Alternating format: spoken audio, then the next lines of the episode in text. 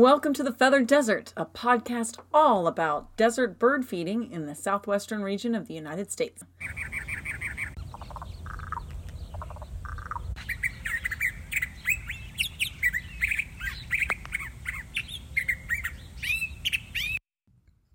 Welcome to the Feathered Desert.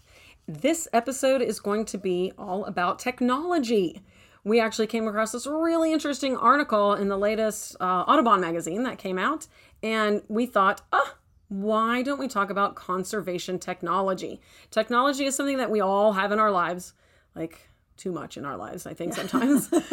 but a lot of this new technology is helping scientists with different conservation projects. And we found some um, involving birds as well as other animals. And we're going to talk to you all about that today. So I'm going to start it off and we're going to go kind of old school with some of this technology. And we're going to look at cameras, which include camera traps, thermal imaging, and video cameras. So, camera traps, for those of you who don't know what a camera trap is, are remote cameras that take photos when a sensor is triggered by movement. Generally, you'll see these things strapped to a tree in the forest. If you're out hiking or walking around, or if we have hunters listening, then you see those there and you're like, oh, what is that? And maybe you'll wave at it and they'll get a little picture of you.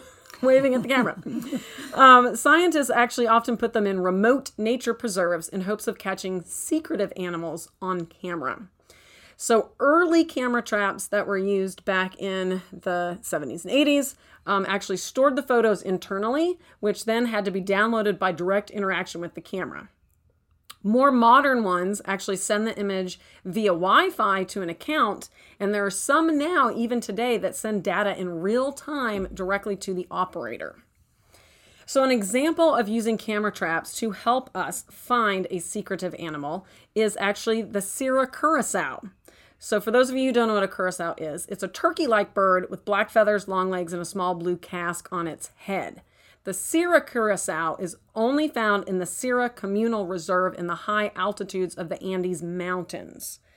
With approximately 400 individuals left, that's not a lot. No. Um, assessing their population numbers is extremely important. So, scientists who don't want to walk around the high altitudes of the Andes Mountains. I don't blame them. I'd with be hanging from a cliff. right. With binoculars and a big warm coat and sitting up there and living up there for however long. They put camera traps around, and the camera traps actually did work. They were actually able to catch a few of the individuals and uh, it helped them with population numbers. It also, the other thing that camera traps do and did in this situation is it showed them what places in the reserve they were actually using. So this one was definitely a great one for that Sira curassow. And if you guys want to see a real live example of the curassow, you can visit our local zoo. They actually do have curassows there on uh, their South America trail. Not the same one, but similar. I'll give you an idea of what they look like. So the other thing, you know, under cameras is thermal imaging. Now, I like to just play with thermal imaging because it's fun. but scientists can actually use that because studying species in the dark can be very complicated. So, what thermal imaging sensors can do is help them study nocturnal creatures or to help study activities in dark places. So, the technology, which is also called infrared thermography, senses slight differences in energy and presents them as a range of colors in a photograph called a thermograph. The higher the temperature, the brighter the image. So those of you who watch like Ghost Hunters, that's what you're thinking of right now. That's essentially what we're talking about is the things that you see where it looks like bright bright bright white uh-huh. or bright yellow. That's a hot spot. So that's what we would be seeing with this. So a great example of this is actually uh, studying bats. So, in our fight against white nose syndrome, which is a disease that is affecting our insectivorous bats in the US, scientists really wanted to know what was going on and how we might help them. So, we employed thermal imaging to see how the bats infected with this fungus behaved during hibernation.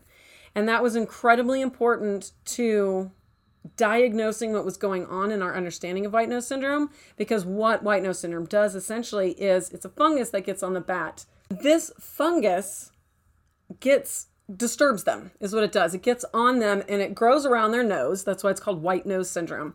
And it disturbs them during hibernation and it wakes them up. And the reason this is a problem is during those hibernation times it's winter. And when they wake up they don't have the food stores and the water stores those keep getting interrupted so right before they go into hibernation they're gorging themselves on bugs they're drinking water and then they go in to hibernate and that's going to keep them for a while. But then when this what this white nose syndrome does is it bothers them. It's like this horrible itch that they can't stop and it makes them wake up. So essentially what it's doing is dehydrating them because they're waking up too often and they're eating up all their stores of fat and water.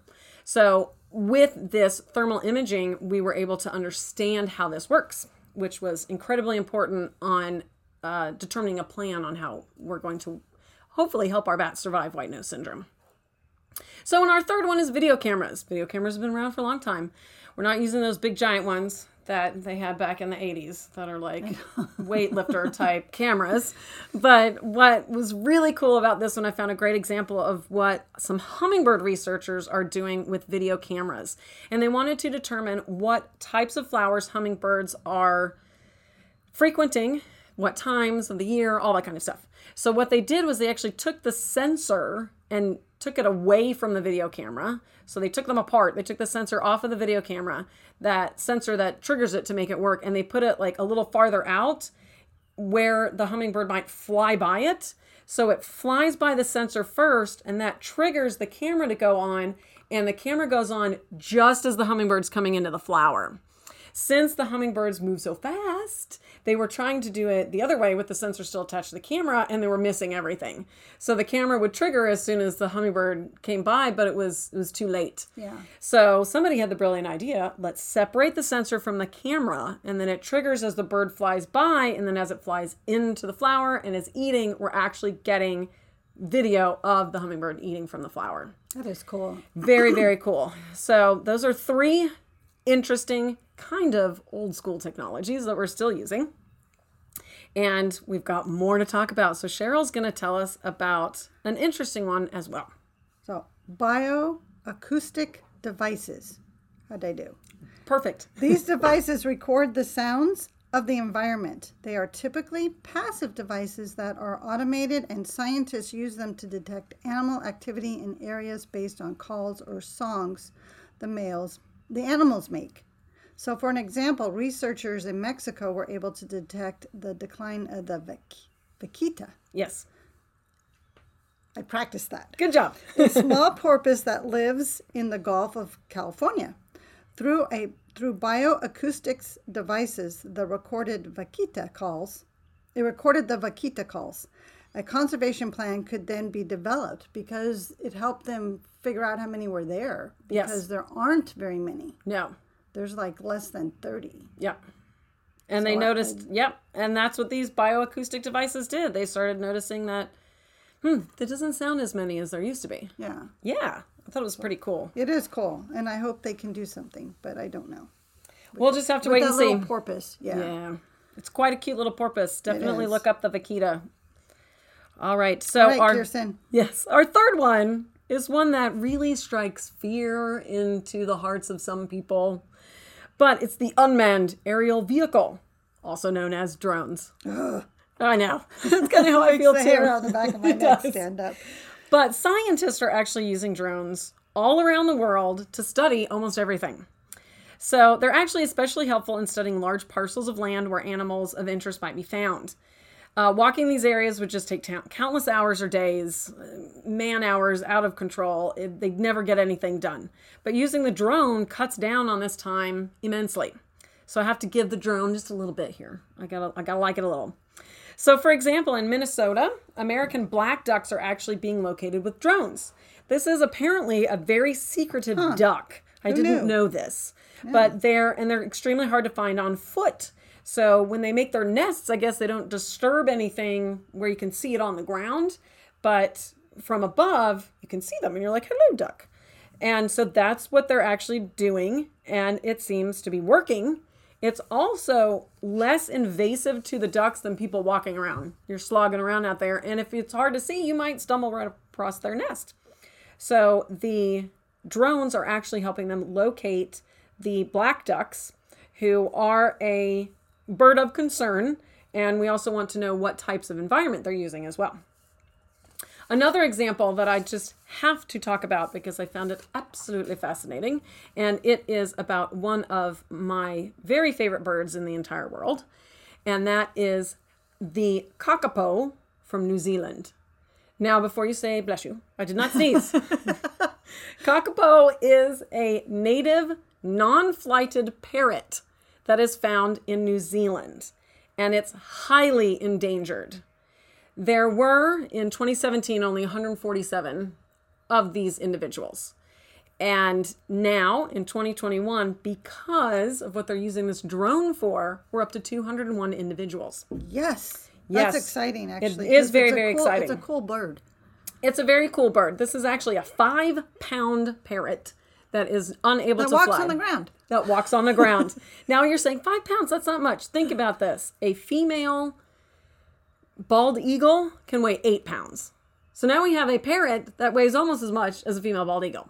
That's a big, heavy parrot That doesn't fly. that does not fly. And they don't fly because they, in New Zealand, as they were evolving there in that, uh, on that continent at that time, there weren't any ground predators that would harm them. So instead of competing with the other parrots that are flying around, they're like, eh, let's just be on the ground. And that worked really well for them.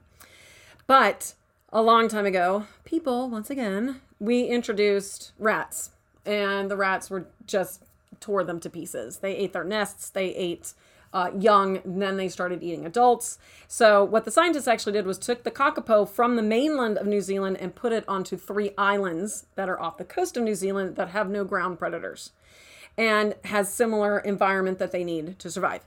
So they are doing all right. And what the scientists are using the drone for is to ensure diversified genetics by flying sperm from males to throughout the islands to different females to diversify the genetics and help these guys survive.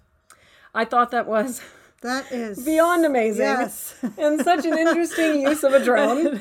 and the visual is just The visual is is hilarious. You're laughing with us right now, but they are using the sperm for artificial insemination, and that does seem to be working because from 2017 Yeah. to now, we're up almost 60 individuals, which is fantastic. And I wanted to throw in another little side note about another piece of technology that they're using for the kakapo because this one just blew me away as well. And it is a smart egg. I was like, what's a smart egg? And what the e- smart egg is, is actually made on a 3D printer, and there's devices inside it that actually move and make noise. So, what it does is it fools the female kakapo into, I'm actually sitting on my eggs because scientists are pulling the eggs so that they can raise the young in a lab and give them a heads up on population increase because um, very high mortality kind of like with condors. Exactly, just like condors. So they're trying the same things there, but they're using this cool new um, smart egg. And so their hopes that once they are up to a certain number of adult individuals that are surviving is what they want to do is they'll sneak out that egg with the um, smart egg in there and the female sit on it. And right when that egg is supposed to be hatching they'll be able to slip the baby back in there after they've given them maybe about a week to, in the lab to to get bigger and stronger. And they'll slip it back in there pull the egg out and then the female will be like oh i had a baby. And then she'll start to feed her baby.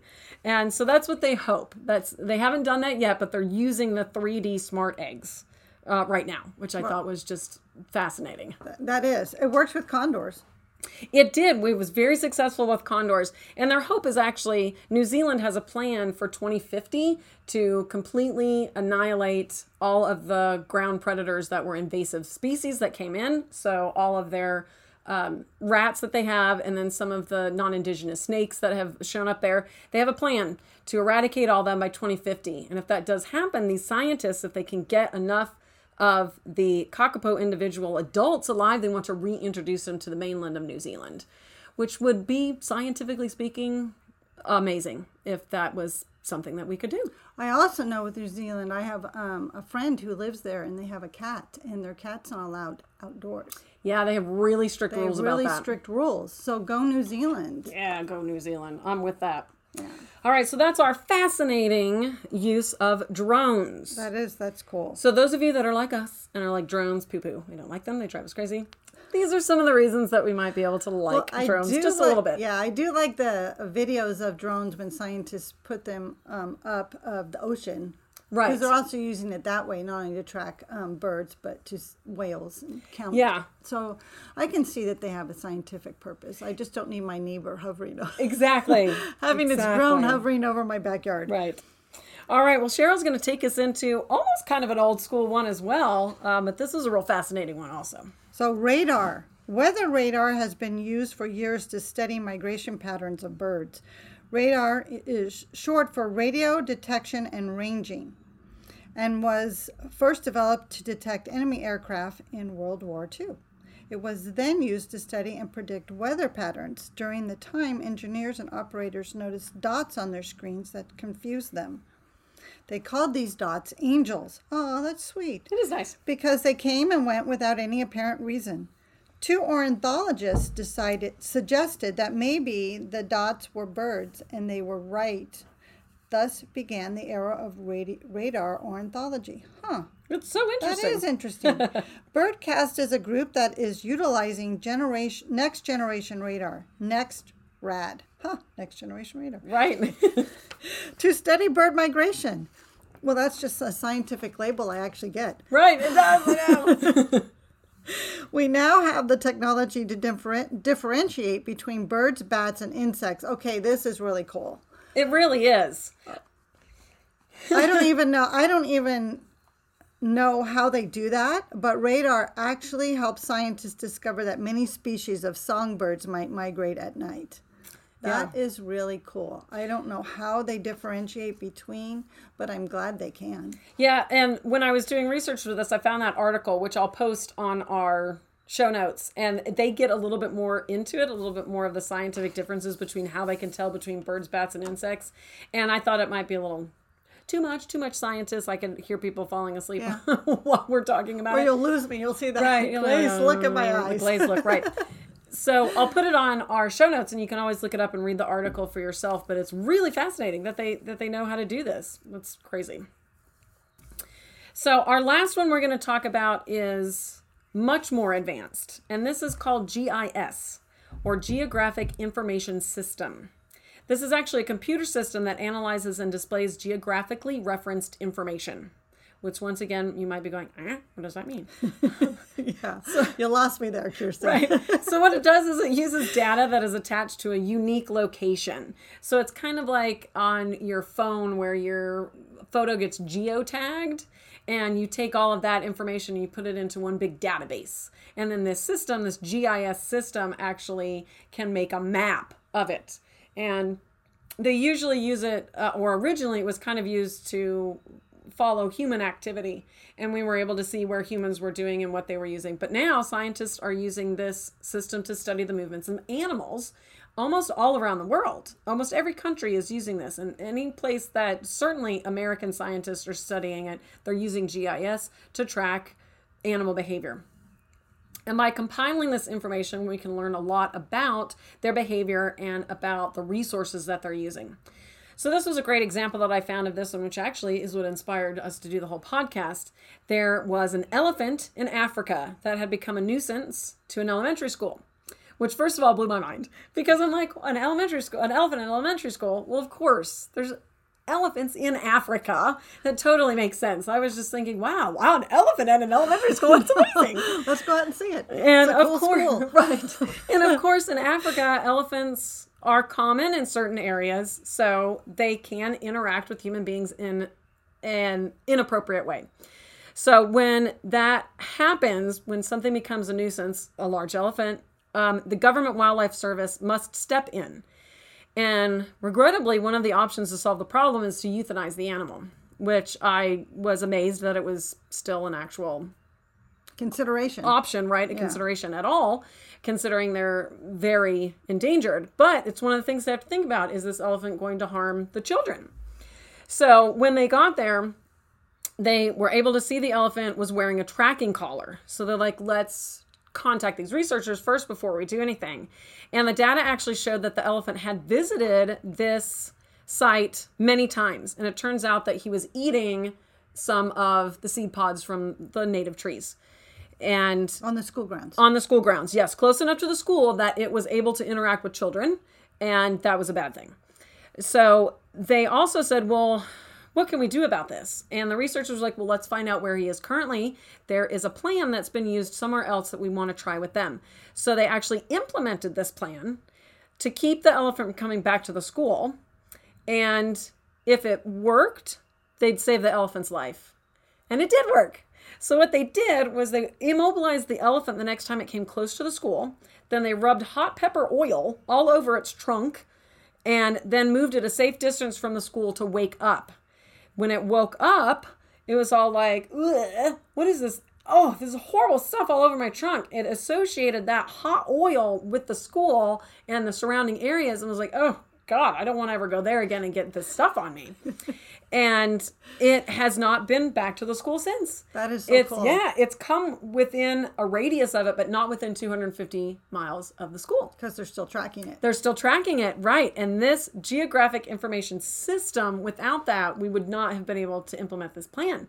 And now the government wildlife service that is in that area is like, this is awesome. We're like, we want to try this all the time. And so now this is an option to uh, put them under uh, anesthesia, hot oil them up, and then let them back out. And it seems to work because elephants have great memory.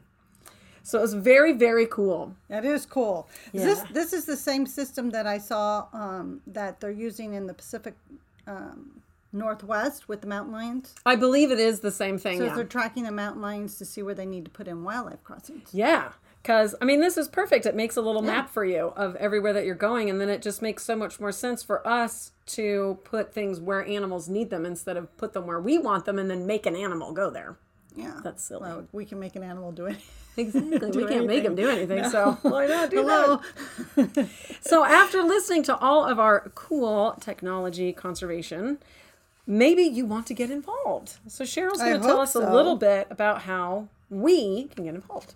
So, how can you delve into this high tech conservation movement?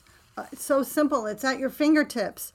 Citizen science has many different ways to get involved with con- conservation technology. There's apps you can put on your phone, like I, the iNaturalist app. Upload photos that you see while you're out in nature. It tags the photos with uh, long is that longitude and latitude and creates a database that researchers can use for many different projects. There's SciStarter, a great website and app that compiles different citizen science projects that you can you can join, that anyone can join. Yeah. And you can sign up to watch a video from Africa and tag what types of animals you can see. You can sign up to read and translate. Wow, this is cool. Translate historical handwritten notes from scientists for the Smithsonian Institute. And you can register bird calls from your back porch with Cornell. Science is literally, like we said earlier, literally at your fingertips. There's um, Team I- eBird, um, where you're making. We talked about that in an earlier podcast. Yeah, our where you're- Cornell. Yeah. yeah, where you're doing. Um, there's Project Feeder Watch. Again, there's lots of um, citizen science information um, a- availability for for you us to help scientists collect information. Absolutely. The more information they have, the better off they can um, chart courses for conservation. And um, we'll all be better off for that. So go to it, guys. Yes, and that uh, we only put two things on here because there's a ton more out there. Yeah. But SciStarter is a really, really great website to start at and kind of pick something that interests you because that's what it has to be. It has to be something that interests you. And for those of you who may have family members or you yourself are people that kind of stay at home, maybe you're not as mobile and you do have access to a computer with internet, this is a great way to do that. Um, especially if there are those of you who are out there who speak uh, a lot of foreign languages. Doing that handwritten notes from the Smithsonian, they're in foreign languages. Some of them are, and they we've got to get that translated out of that information to learn things. And then the ones, those of you who love animals and you want to just sit and like watch videos of animals all day, hello, do that for science. Um, they have lots of different programs from all around the world that, and they want you to look for a specific animal, or some of them are like, just tell us what you see. So it's very, very cool. It is cool. Yes. All right, so this is conservation technology, but we're going to do a plant spotlight for this one as well because we want to get that started again. So, the plant spotlight that we're talking about today is me. I get to do it today. And I'm talking about the chocolate flower. Why am I talking about the chocolate flower? Because it's a something chocolate edible. flower. Yes. It's a Like, chocolate flower. please, please. Everybody loves chocolate. Well, and those of you who don't love chocolate, that's okay. You're still going to like this plant. Uh, the chocolate flower is a perennial, which those of you who have listened before, I'm a lazy gardener. If it's not going to come back on its own the next year, I don't want to deal with it. So it is a perennial. It is native to the southwestern United States and to northern Mexico. It's actually a fast growing bush, which I like also. I like my stuff to grow fast. Yeah, I want to. I want to see it. Yes, come on. I put you in go. there. Let's go. Yeah. Let's go. so it grows to about one foot to two feet, and that's one foot high, two foot spread. Um, and it can do full or partial shade. So this is a nice plant for almost anywhere in your yard. Once it is established, it's pretty low water. You can just let it um, use the monsoon season rains. And it does like well draining soil, which is great because that's pretty much what we have here in the desert. Once it blooms, it has a yellow daisy like flower from spring to fall. And So it's quite a long blooming season, which is wonderful for your garden and then wonderful for wildlife. There are no thorns, which is also a super big plus, and the flowers have a distinctive chocolate scent. That's why it's called a chocolate flower. Oh, I need this. Yes. uh, this one is great for native bees and our local butterflies. And then birds eat the seeds in the fall. Once they uh, turn to seed, you leave that out there, and you'll probably see some lesser goldfinches or house finches uh, eating the seeds. And it's just a great native flower to add a little bit of color to your garden. And it's a very cute one. I know those of you who are close to Boyce Thompson, they do have some chocolate flowers growing out there along the main path when you get to the wash area where you go- past the Queen Creek and then down in their demonstration garden area. So if you want to see what it looks like before you plant it, then check that out. And I know at uh, during the years when they have their plant sale, they often have often have chocolate flower for sale. So it's a nice one to go visit and then check out your local nurseries. I'm sure there's someone that is uh, selling this chocolate flower as well. So it's kind of, it'll be a fun one.